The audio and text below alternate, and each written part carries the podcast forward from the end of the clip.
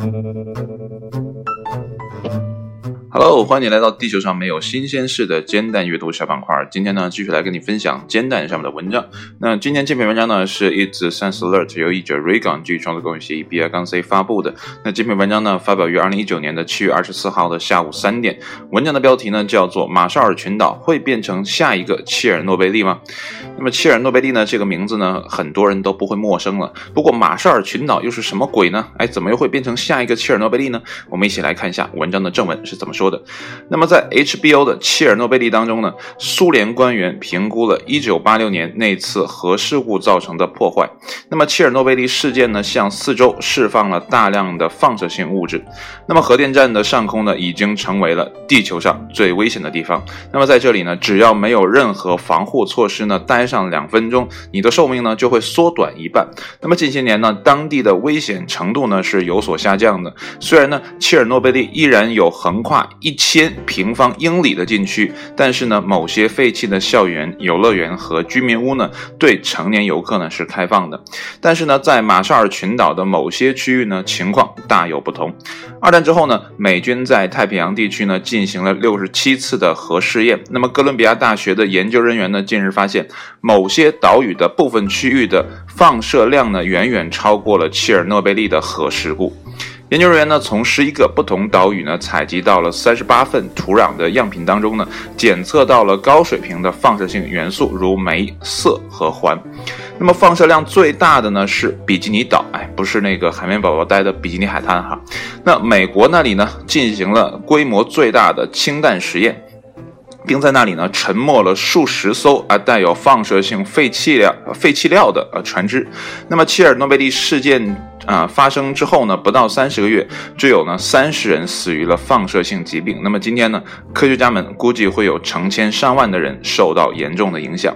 那么在进行煤二四幺测试之后呢，研究人员发现呢，某些岛屿的放射性元素的含量呢，远远高于两千零九年切尔诺贝利测试的水平。他们呢测试还显示。比基尼岛的环的含量呢是切尔诺贝利和福岛核电站事故的一千倍。那么在另一项调查当中呢，呃，某些岛屿上种植的水果呢含有铯幺三七，远远高于安全标准。那么最终呢，研究人员确定马绍尔群岛北部的四个岛屿比切尔诺贝利核电站区域呢携带了更多的污染物。呃，研究人员表示呢，尽管这些岛屿呢大部分没有人居住，但是呢，附近的居民呢应该被告知不要在此居住。那整个啊文章读完，你就发现了为什么马绍尔群岛的啊这些啊危险性质要比。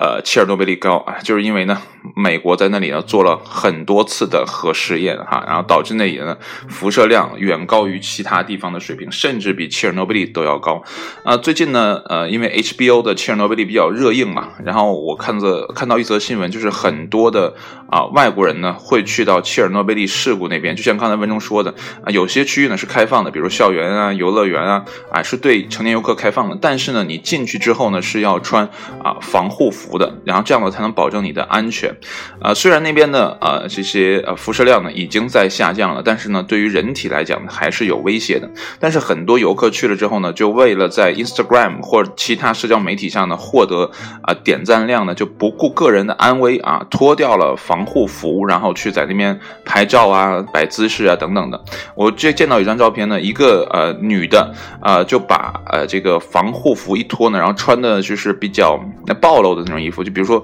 啊，穿了一个类似于比基尼的那种啊运动的啊那种东西，就是上下不连体的，然后呢，就大面积的肌肤呢都裸露在啊那种危险的环境当中。呃，虽说呢你这样拍起来很好看，我承认这个照片呢从拍摄的角度还有它构图来讲呢还是很漂亮的啊，包括呢这个里面的啊女性也是很漂亮的，但是呢呃这样造成的危害呢啊对自己来讲呢是一定的了啊，因为放射性一直在那边嘛，然后你对其他人造成了一个影响就是你会吸引更更多的人去为了这个点赞量呢，然后也去到那边，然后也做你这样的事情，那最后会有很多人因为这样的不明智的举动啊，导致呢身体最后健康。不过现在很多人呢似乎都不太在意这个问题啊，更在意的是我的社交媒体上有多少人给我点赞，有多少人给我留言啊，到底有没有人关注我啊？虽然呢这是社交的一部分，但并不是人生的全部哈。这是啊从另外一个视角来看切尔诺贝利，呃，切尔诺贝利呢，说实话。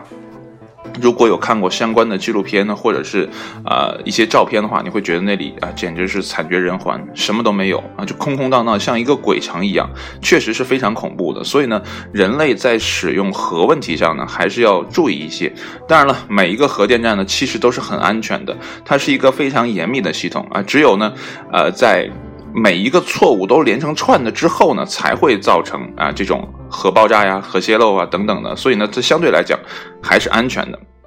不过有的时候呢，啊，人为呢要注意这些安全的方方面面啊啊，要保证好啊，不让这些啊错误连串的出现，连串出现之后就没有人可以控制了。嗯，呃，所以呢，今天的文章呢，大概就是这样。然后开头呢，说了这个 HBO 拍的一个新片啊，叫《切尔诺贝利》啊，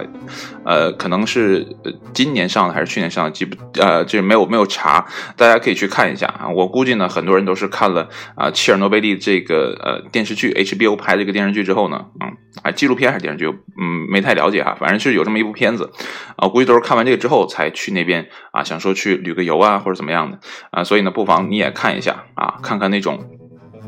悲惨的世界啊，呃，还有一则消息就是我之前听的，说那边的呃动物和植物呢，已经在开始慢慢复苏了，也没有说呃这个怎么讲，就是像我们啊哥斯拉呀，或者是这些科幻电影当中拍的啊，出现一些比较怪异的生物，大家都还很正常。呃，所以呢，如果你把时间呢，啊，就把这个空间呢还给动物的话，还给自然的话呢，它会很快的去净化，然后去在里面重新的去生长。当然了，我那个后续的报道没有看，就是有没有对这些生物呢进行啊这个解剖啊，或者说啊后续的一些报道，我是没有了解的啊。但是呢，啊，科学家说那边现在已经有一个很好的自然体系了啊，动物啊、植物啊都开始在那里边可以正常的生活了。所以说，大家可以看到自然的力量还。是很大的。如果人类呢不去破坏它，哎，它是可以自我的生息繁衍的啊，一直以来都是这样。只不过呢，啊，人类在这边啊做了一些不太好的事情。那好了，今天的文章呢就分享到这里，谢谢你的收听。如果你感兴趣的话，不妨找 HBO 的啊这个片子来看一下，也了解一下。好了，我们明天再见，拜拜。